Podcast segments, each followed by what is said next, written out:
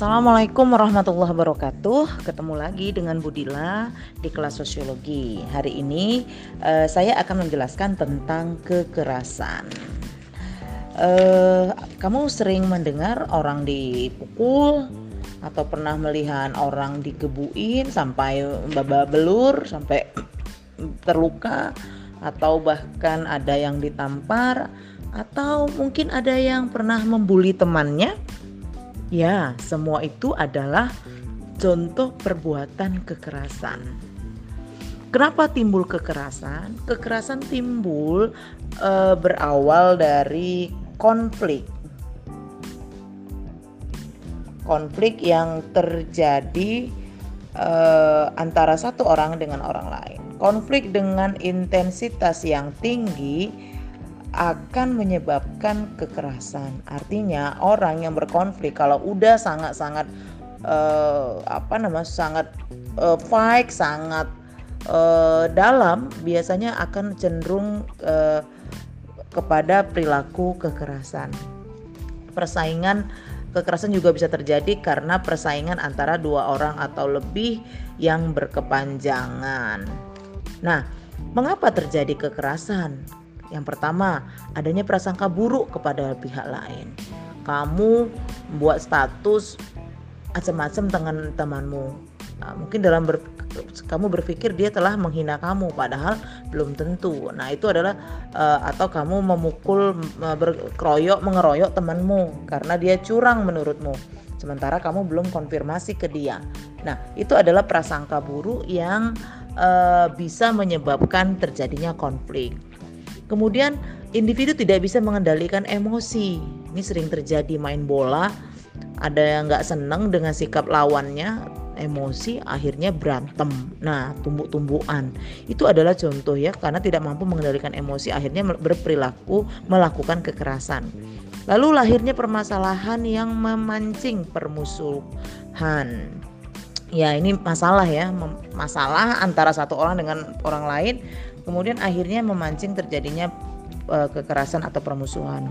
Kontrol sosial tidak berfungsi untuk mengendalikan persaingan yang terjadi. Ya, ini kadang-kadang begini, uh, ada dua orang berantem, ada polisi, polisi nggak bisa melakukan apa-apa karena apa? Males atau takut karena mungkin yang berantem itu anak pejabat atau apa gitu.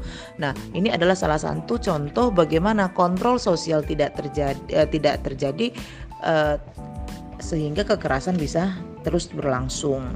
Kemudian adanya keinginan manusia untuk mendapatkan prestasi. Nah, ini apa nih? Sering sekarang sekarang ini sering sekali ada challenge-challenge misalnya kamu berani nggak ngebuk dia? Kemudian divideokan di ini challenge nih eh, atau tantangan nih kalau kamu berani berarti kamu hebat. Udah kamu datang gebukin temanmu divideokan misalnya kemudian disebar. Nah ini adalah sebuah contoh bagaimana kekerasan itu bisa eh, atau kamu bisa bisa nabok berapa? Kamu bisa uh, mukuli berapa orang? Nah itu adalah uh, challenge-challenge yang uh, apa ya orang melakukan kekerasan untuk prestasi. Dia dianggap hebat karena sudah melakukan kekerasan. Nah ada dua jenis kekerasan yang bisa kamu lihat dalam masyarakat. Ada kekerasan langsung atau direct violence yaitu kekerasan yang disengaja. Kamu nggak seneng dengan teman kamu kemudian kamu datang tabok dia pukul dia. Nah itu adalah kekerasan yang disengaja. Ada yang di, uh, yang disebut dengan kekerasan tidak disengaja atau indirect violence. Apa itu? Adalah kekerasan yang dilakukan tidak langsung ya, tapi tetap melanggar hak ajasi manusia. Misalnya uh, kamu diancam uh, kamu diminta misalnya foto pub seks oleh pacar kamu. Kemudian kamu diancam sama dia foto itu akan disebar ke media sosial kalau kamu tidak mau menuruti apa katanya misalnya untuk melakukan hubungan seks. Ini adalah sebuah uh, kekerasan yang uh, tidak langsung. Kamu tidak dilukai secara fisik, tapi kamu diancam, atau kamu dihina, atau kamu dikekang. Kamu tidak bisa ke mana-mana. Kamu hanya boleh berteman dengan kawanmu itu saja. Kalau kamu berteman dengan orang lain, maka dia akan e, mengejekmu atau bahkan me menyakiti perasaanmu. Tidak fisik, tapi perasaan biasanya dalam kekerasan tidak langsung.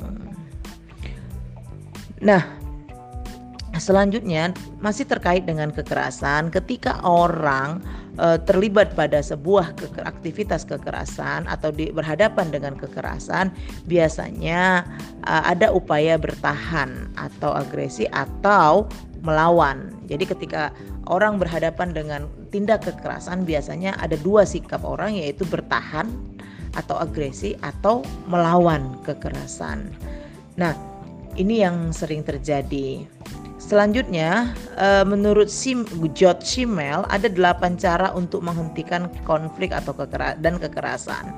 Yang pertama, kemenangan di satu pihak. Jadi orang yang ber, berkonflik ini satu menang gitu, sudah merasa menang ya berat, berat dan dan uh, kekerasan akan berakhir tentunya. Kemudian kompromi ya ber inilah uh, cari jalan keluar gitu atau rekonsiliasi dengan yang bertikai. Ada pihak ketiga yang mendamaikan. Saling memaafkan kesepakatan damai memberi perhatian menggunakan orang ketiga untuk damai dan menggunakan aturan yang ketat.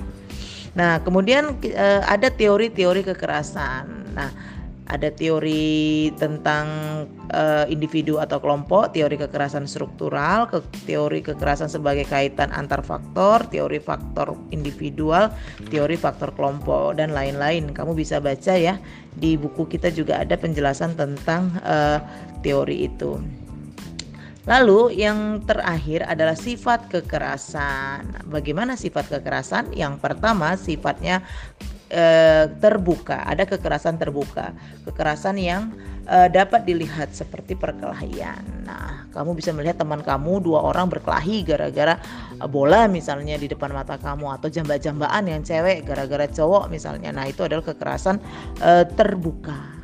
Selanjutnya, kekerasan tertutup kekerasan yang tersembunyi atau dilakukan secara langsung seperti perilaku mengancam. Itu misalnya kamu diancam oleh akun-akun palsu atau diancam sama di apa dihina dengan orang yang tidak diketahui yang tidak diketahui siapa. Nah ini adalah kekerasan tertutup. Kamu e, biasanya ini apa ya yang di kekerasan ini adalah fisik kita ah, bukan fisik tapi psikis atau jiwa kita gitu. Kemudian ada kekerasan agresif, kekerasan yang dilakukan tidak untuk perlindungan tetapi untuk mendapatkan sesuatu. Jadi kadang-kadang misalnya ada cowok yang ingin uh, melakukan hubungan seks dengan pacarnya dia dia tampar dia hina gitu dia ancam akan menyebarkan foto-foto pop seks ceweknya itu uh, kepada orang uh, pihak lain gitu. Nah dia melakukan itu sebenarnya bukan karena dia apa tapi karena dia ingin mendapatkan misalnya maaf keperawanan si cewek gitu. Sehingga si cewek tidak punya pilihan lain dan akhirnya memberikan apa yang dimintanya. Itu kekerasan agresif gitu. Orang melakukan kekerasan karena ada maunya Kekerasan defensif adalah kekerasan yang dilakukan sebagai tindakan perlindungan diri. Nah, ini misalnya kamu uh, mendapat tindak kekerasan, kemudian uh, terpaksa melakukan kekerasan uh, karena kamu ingin membela diri kamu atau ingin uh, melindungi diri kamu. Misalnya kamu uh, dibegal, kemudian terpaksa kamu ambil kayu yang kebetulan dekat dengan kamu dulu kamu pukul itu uh, si pembegal supaya kamu bisa selamat. Ini kamu memang melakukan tindak kekerasan sama dia tetapi kamu untuk tujuan kamu adalah untuk defensif atau mempertahankan atau melindungi diri kamu Nah, ada dimensi enam, ada enam dimensi dari kekerasan, yaitu kekerasan fisik dan psikologis. Ya, fisik itu jelas lah ya, tampar, dipukuli sampai merah-merah, babak belur, atau psikologis disakiti hatinya, pikirannya ditakuti seperti itu. Ada yang pengaruhnya positif, ada yang negatif. Ada orang dengan kekerasan, misalnya ada anak dicubit mamanya uh, supaya nggak jajan minum es, akhirnya ya, sebenarnya cubitan itu adalah kekerasan, tapi dampaknya positif si anak jadi tidak sakit dan uh, tidak minum es. Sementara ada yang dampaknya negatif, ada uh, kamu misalnya dipukuli oleh uh, pacar kamu kemudian akhirnya kamu babak belur sakit hati sampai nauzubillah sampai misalnya hilang keperawanan karena diperkosa itu adalah kekerasan uh, dengan pengaruhnya mm, negatif. Ada objek dan tidak ada objek atau tidak. Jadi dimensi yang ketiga kekerasan ada objek atau tidak. Atau maksudnya ada korban atau tidak ada korban. Ada subjek atau tidak ada pelaku atau tidak ada pelaku. Pelaku. Jadi kadang kekerasan itu juga dilakukan oleh sebuah lembaga, bukan orang. Misalnya eh, pemerintah yang menggusur uh, apa namanya pedagang kaki lima gitu kemudian dengan mengobrak-abrik uh, jualan kemudian sampai mungkin ada pedagang yang terluka itu yang melakukan sebenarnya walaupun individu tapi sebenarnya melakukan adalah uh, apa tidak ada subjeknya ya tidak, pelakunya tapi adalah negara seperti itu. Ada, disengaja atau tidak disengaja ya kalau sengaja misalnya pembunuhan memang sengaja dilakukan itu dia. Tahu kalau yang tidak sengaja misalnya uh, itu tadi kamu main ma apa namanya sengaja tidak sengaja misalnya gini uh, kamu main-main tuh main-main dengan teman kamu. Tiba-tiba teman kamu main-main apa namanya main sapu atau apa tiba-tiba di sekolah tiba-tiba teman sapu itu mengenai tubuh ke teman kamu dan akhirnya teman kamu itu bisa pingsan atau uh, terluka. Nah itu tidak sengaja. Kekerasan memang tapi kamu melakukannya dengan tidak sengaja. Yang tampak dan tersembunyi ada manifest dan laten. Kalau yang tampak ya yang jelas-jelas nampak lah dengan mata kepala kita dia melakukan kekerasan. Misalnya kamu dipukul oleh teman kamu tadi.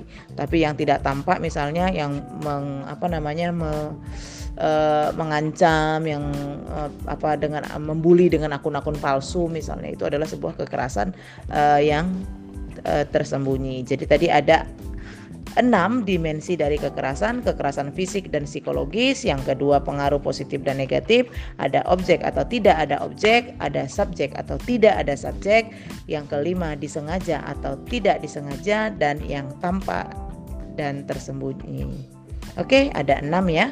Ingat, saya pikir itu dia. Silahkan untuk penjelasan lebih lanjut kamu baca sendiri di buku.